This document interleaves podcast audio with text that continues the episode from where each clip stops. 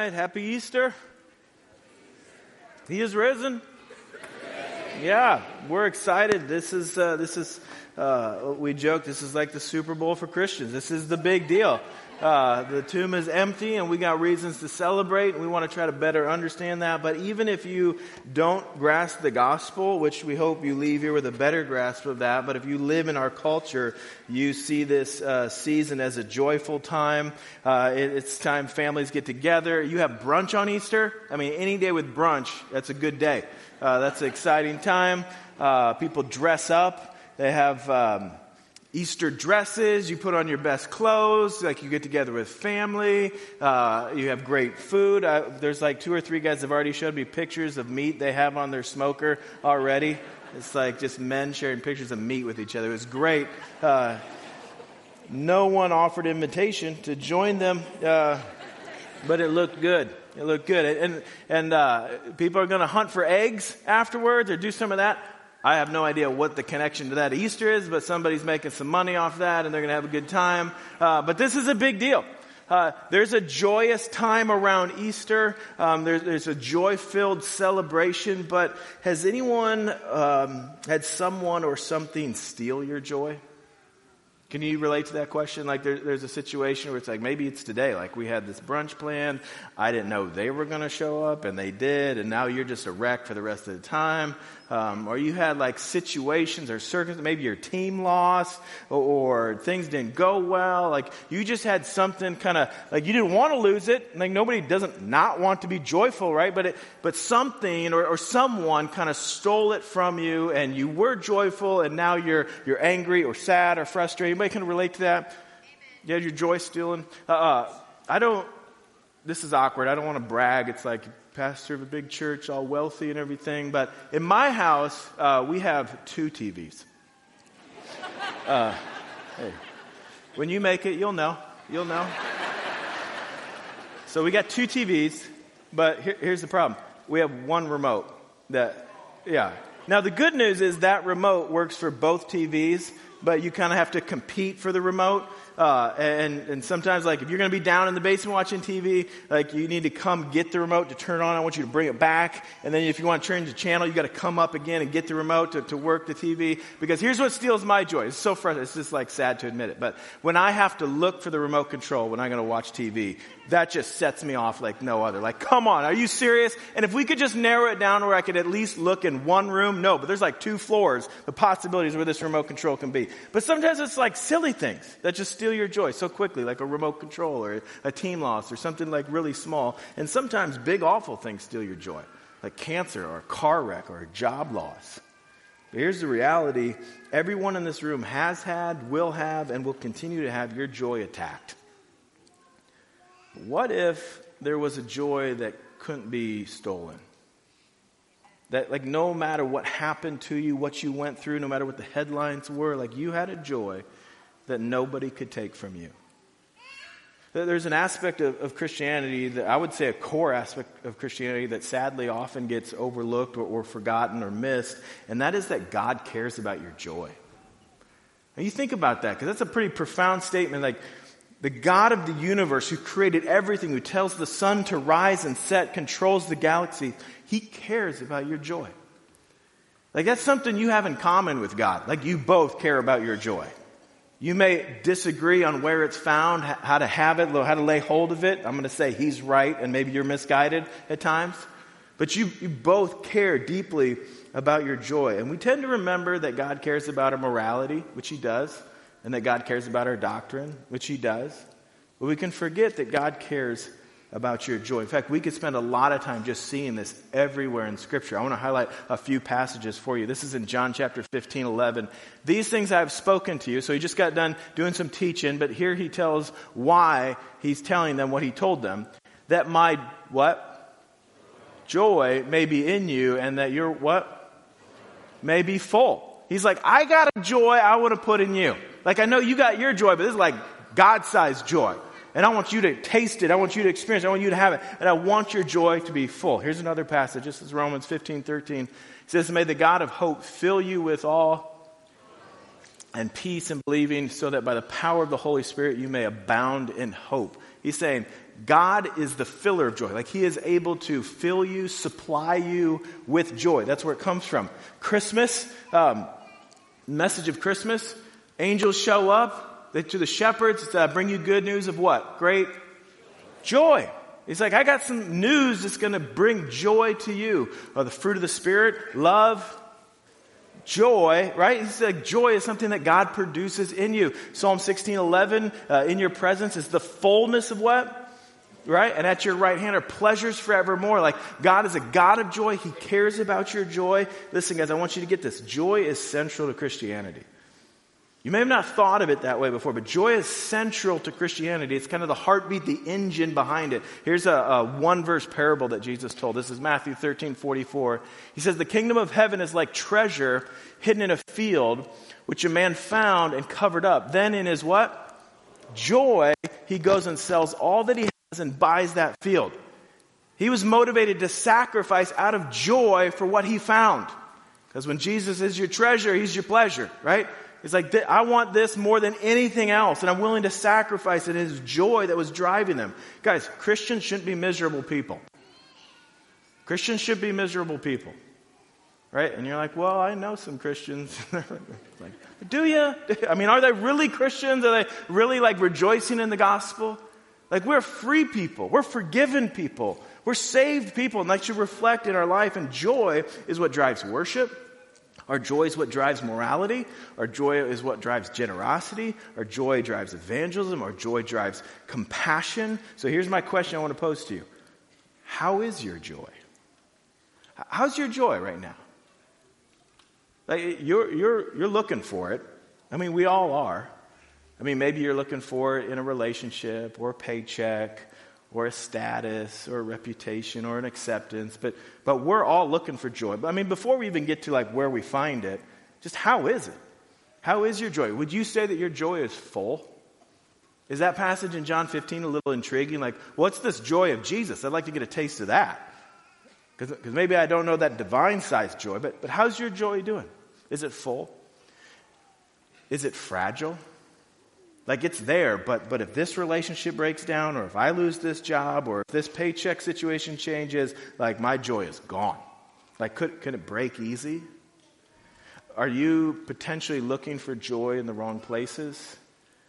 Thinking the wrong things are going to satisfy and please and, and bring joy into your life? And how do we have an indestructible joy that can stand up to the difficulties in life?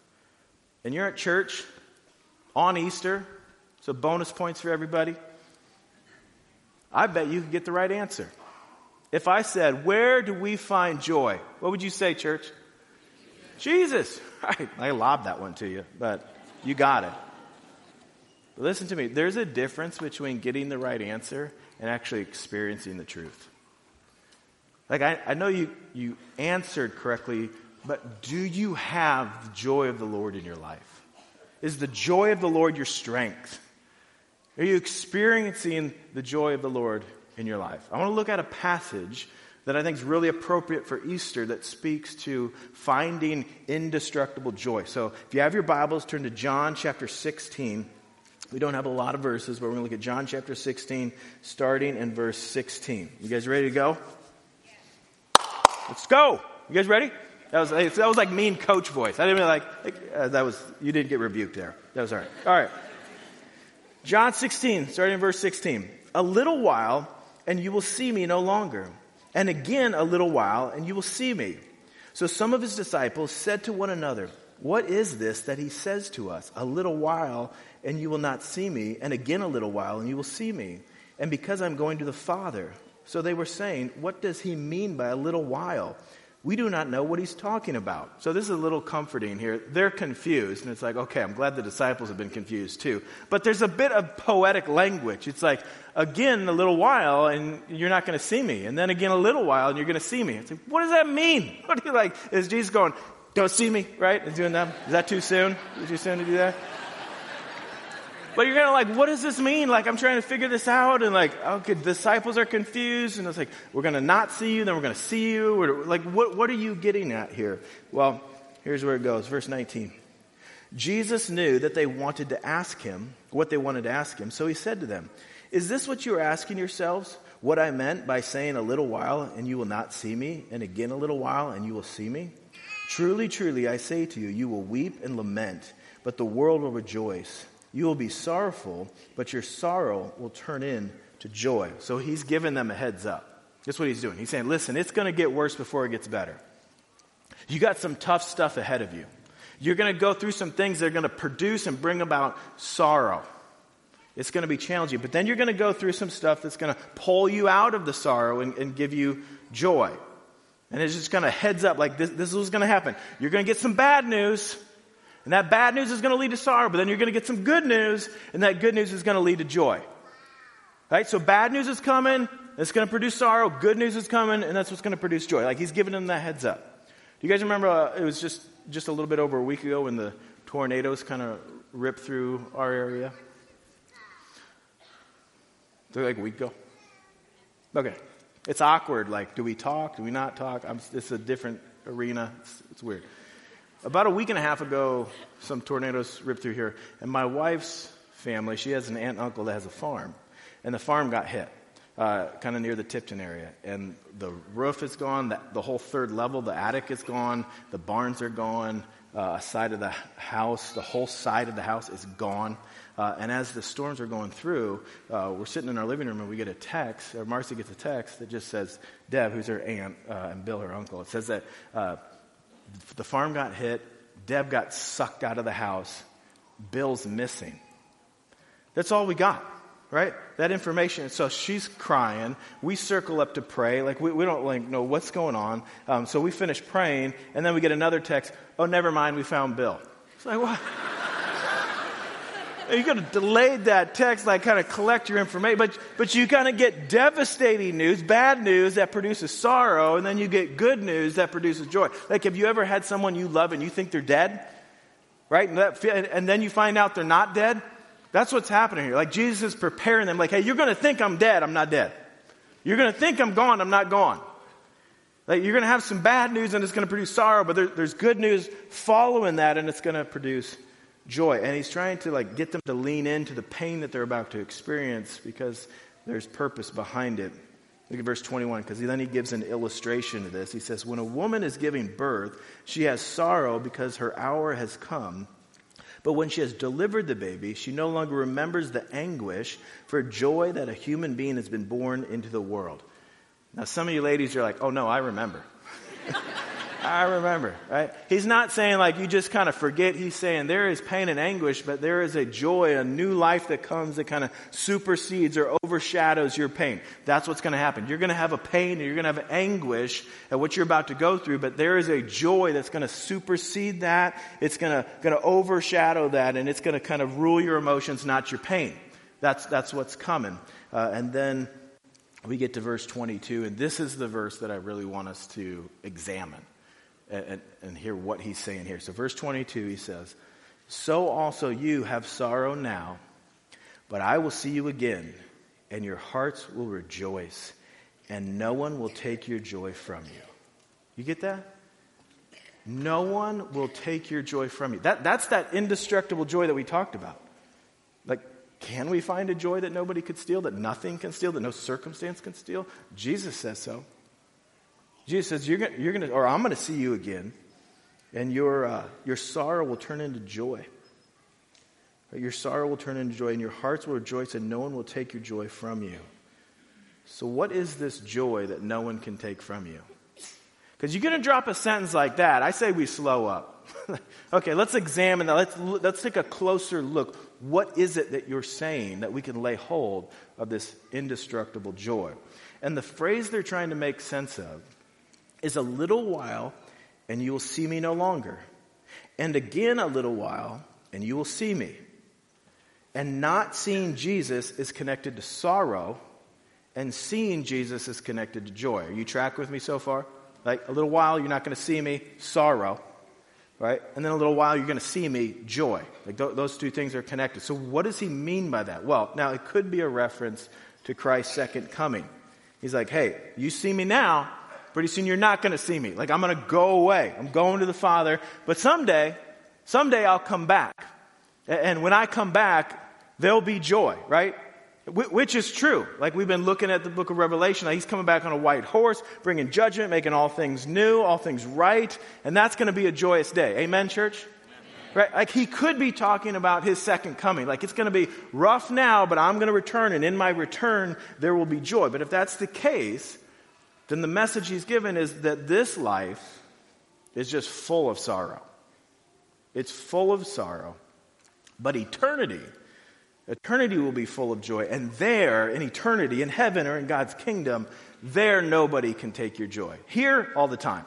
Like it's just, just buckle up. It, it's, it's just, a, it's going to be a rough ride. But you got something good coming, which may be a posture some of you have taken. Like, hey, life is tough. Suck it up. Someday Jesus will return. Then we can be joyful. And I'm sure you're a lot of fun to hang out with. right? No, no, no. Don't make it too hard. There's some truth to that. Okay, there, there is some truth to that. Life is hard. We live in a broken, sinful world full of injustices and just, you know, rebellion against God. And we walk in this day in and day out, and it's tough. And Jesus is coming. And when Jesus does come, we will experience a joy that is unmatched in this world. Like we read in Psalm 16:11. In your presence is the fullness of joy. You think you got joy now, you're going to have the fullness of joy in the presence of Jesus. And at his right hand are pleasures forevermore. So, so that's true. I just don't think that's what he's talking about in this text. It doesn't really fit the context, nor does it fit the message that we get in Scripture. Because in Scripture, joy is a fruit of the Spirit. Like it's something that would be produced in your life now in the midst of difficulties. And in the context, it seems more likely that Jesus is talking about his death and his resurrection. Hey, I'm going to die, and you're going to see it. And I'm going to rise again, and you're going to see it. And there's going to be joy, and there's going to be sorrow. And, and that happened. Like that's fitting to the flow of the Gospel of John. That happened. The disciples witnessed the crucifixion of Christ. They were full of sorrow and anguish and confusion and pain and anger. And then they saw the resurrected Jesus and they rejoiced and were full of joy. So, that happened. So if you go back through that lens and you read verse 20, he says, Truly, truly, I say to you, you will weep and lament at the crucifixion, at my death. But the world will rejoice because they wanted this. The world hated me. The world put me on the cross, right? Actually, the love of Christ did. But he's saying the world's going to rejoice in this. You will be sorrowful, but your sorrow will turn into joy at the resurrection. That's, that's what he's saying. So you're going to see death and you're going to see victory over death. Jesus like, I'm going to die and I'm going to rise again, and you're going to see it. You're going to witness it. At my death, you're going to be full of sorrow. But at my life, at my resurrection, you're going to be full of joy.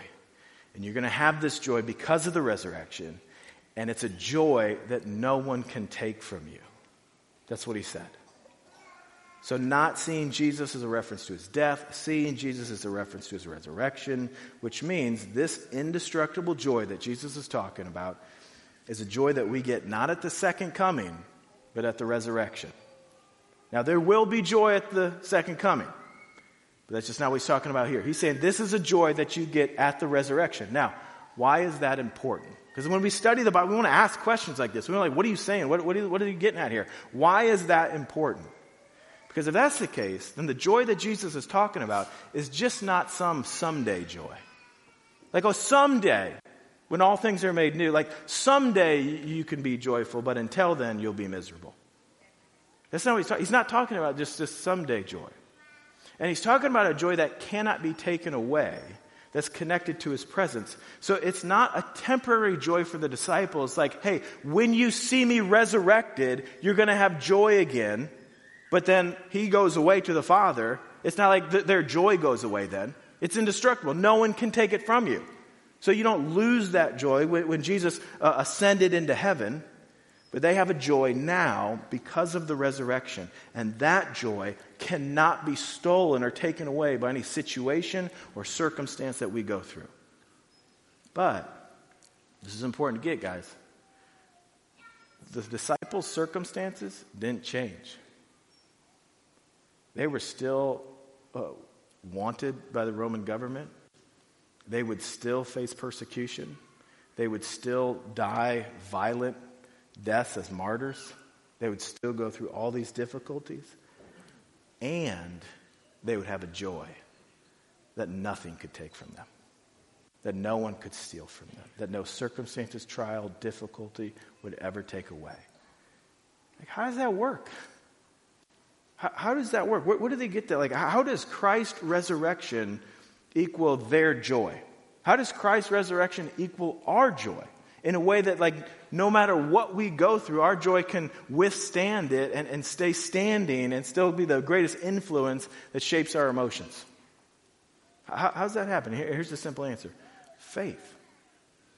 Faith. Let me show you. Go back to that Romans passage, Romans 15, 13. It says, May the God of hope fill you with all joy and peace in what? In believing.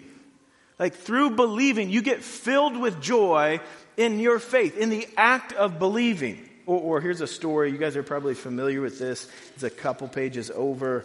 Um, poor Thomas gets labeled Doubting Thomas. Uh, his, the rest of history um, because of this moment. But, but this is in John 20, 24. He says, Now Thomas, one of the twelve, called the twin, was not with them when Jesus came. So the other disciples told him, We have seen the Lord. But he said to them, Unless I see his hands, the mark of the nails, and place my fingers in the marks of the nails, and place my hand into his side, I will never believe.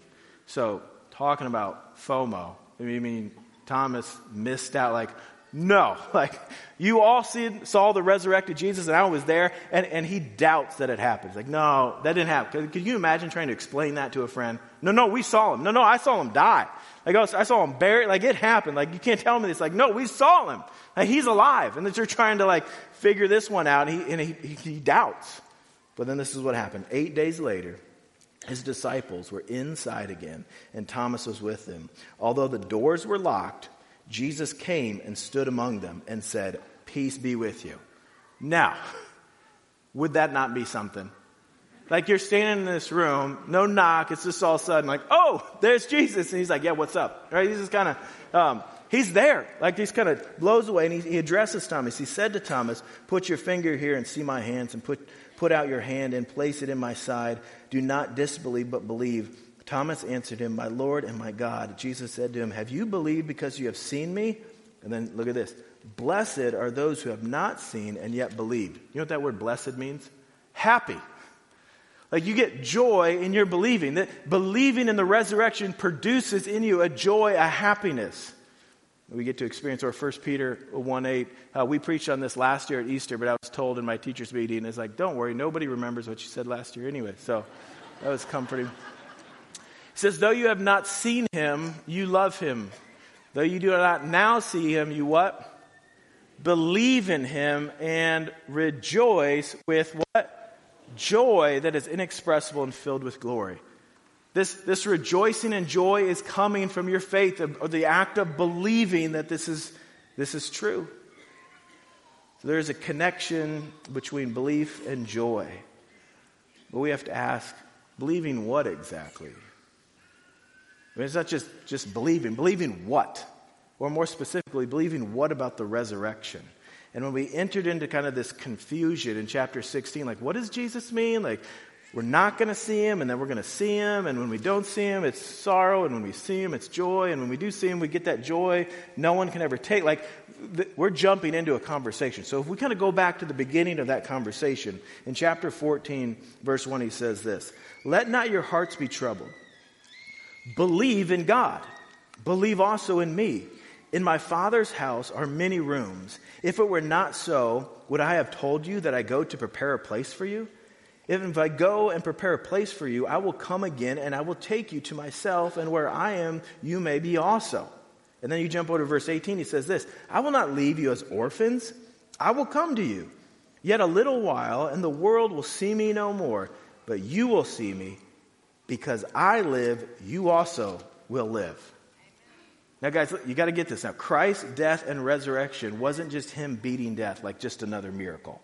Like, oh, yeah, you can feed 5,000 with a few loaves of bread and fish. You, you can uh, heal the lame. You can give sight to the blind. Uh, you can raise uh, Lazarus from the dead. And you can raise yourself from the dead. Like, that's, that's another thing that you do, like just another miracle. It wasn't just another miracle, it was like the accomplishment of his mission. Are you tracking with me? Like the death of resurrection is not just another miracle. Christ's death and resurrection was the accomplishment that gives us joy. or the reason for our joy. So you go like, accomplished what on the cross that is so joy producing for people who believe or have faith? The death and resurrection of Jesus means that you are completely forgiven of your sins. It is accomplished. It is finished. You have been redeemed fully. You have been adopted into the family of God. You have a hope in heaven. He will not leave you as an orphan. He's away preparing a place for you. He will come back for you. He's got you, and you are forever His. That's what it means.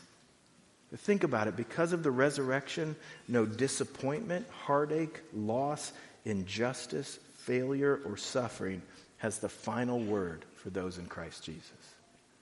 And there will be loss, and there will be suffering, and there will be injustice, and there will be failures, but it's not the last word. It's not the last word. Like nothing can undo what Christ has done. Nothing can undo what Christ has accomplished. It is finished. Like we don't work for it. He did it. Like He did that. He accomplished our redemption, our forgiveness. Every wrong you've ever done, every wrong you ever will do, paid in full. Are you kidding me? And then I'm like, okay, is it? Oh, you rose from the dead? Bank on it. Like it's, it's true. Like he, he validated himself in the resurrection. He validated what he accomplished in the resurrection. When he said, it is finished, he validated that in the resurrection.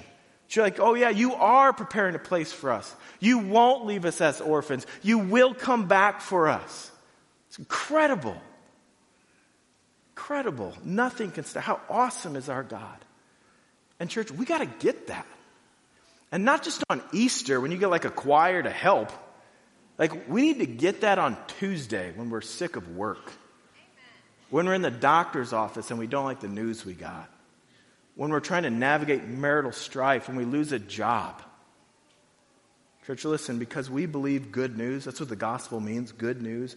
Our faith is a joy producing faith. If you believe that you are forgiven, that you are redeemed, that you are loved, that there are promises that apply to you. Other things don't really steal your joy. Because nothing can undo that. Here, here's what happens other things steal your attention away from your joy. Like you've been there. Like you read that headline, you have that conversation, whatever, and you're just consumed by it. It's just eating you up, and you're just kind of locked into lesser things, and it's shaping you.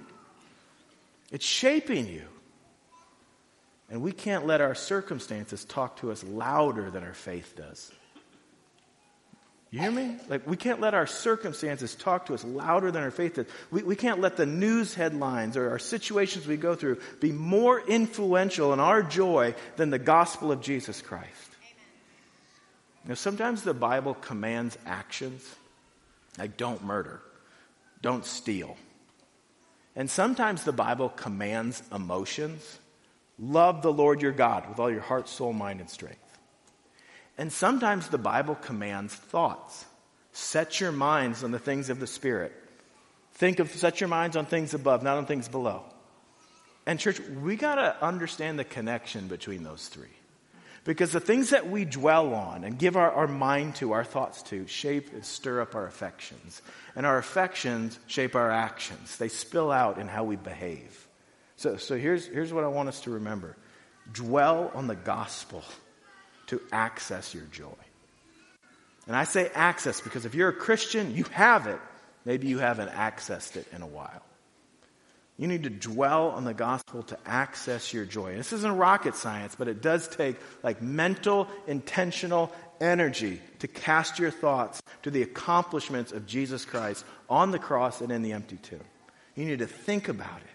Like, how many times do you think the disciples had to go back to this?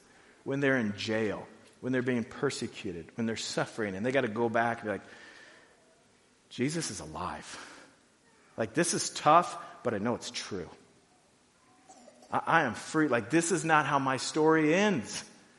Like, how many times do they have to go back to that truth? And, and when I talk about having a joyful life, I'm not talking about having a careless life or a carefree life. There are things as Christians we're called to care for, to fight for, to struggle after. But in the struggle, we never lose our joy. We never lose our joy. And there are times in, in struggles when life just so, seems overwhelming. We need a resurrection timeout. You know, you're watching sports and the game's not going well. The coach calls a timeout. Like, hey, we just we got to regroup. Let's see if we can re. You've had that situation in life. I'm at work and things are going well, and this person is saying things that are really upsetting me in this situation, and I'm just getting angrier, and I need a timeout, right? And what you think is I need to step away from the situation but when I do that, I, I just re examine the situation and I think about what was said to me or what was done to me, and I'm trying to calm down. And I'm probably having imaginary arguments. This time I'm winning in the situation, and I just kind of need to step away until I step back in. That's a timeout. That's not a resurrection timeout. What we need is a resurrection timeout. Like when those situations arise, we need to like, okay, I need a timeout. I need to step away. And it's like, all right, I'm getting worked up here. Let me just review. Am I not completely forgiven and redeemed by Jesus Christ and work on the cross? Yes, I am. Okay. Did he uh, rise from the grave? Yes, he did. Is he alive, preparing a place for me? Yes, he is. Will he leave me as an orphan? No, he won't. Will he come back for me? Yes, he will. Is this how my story ends? In this strife, in this office? No, it's not. It's in glory with God. Okay, time in. I'm ready now like to kind of reset our mind on the hope of the gospel. Here's what we need to do, church. We need to go to our faith, what we believe, and we need to make a joy withdrawal. Because we have a joy producing faith. And we need to go to our faith and we need to make a joy withdrawal. And listen to me, we got an account that will never run out. We have an account that will never run out. Jesus is not telling his disciples that their joy won't be attacked and challenged because it was. What he's telling them is that their joy is going to be undefeated. It will come up against all kinds of things and it will win every time. That's why Paul can say, I can do all things through Christ who strengthens me. That's not like some motivational verse for you to fulfill your dreams. Paul's in prison. And what he's saying is like, prison? I can do prison. You want me to mop floors? I can do that. You want to kill me? I'm fine there. Like I can be, you know, brought up, I can be brought low, I can have much, I can have little, I can do all things through Christ who strengthens me. Well, how? How does he strengthen you? The resurrection. Paul knows, like, this isn't how my story ends. I know how my story ends. Like, I will not be left as an orphan. Like, my king is coming for me. Like, that's the source of his joy. That's why he say, to live is Christ and to die is gain. To die is gain. How is to die is gain? The resurrection. Because his resurrection is my resurrection. I'll live because he lives. Like he taps into that. Guys, listen, one of the greatest evidences of the gospel of Jesus Christ is the unshakable joy of his followers.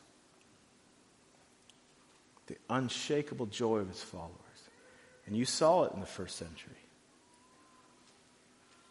It doesn't matter if you throw me in prison or throw me into the Colosseum with lions, or tie me to a stake and douse me with oil to light me on fire for Nero's gardens. Doesn't matter if you try to boil me in a vat of oil, like the Apostle John. Christians just keep singing. You cannot rob their joy.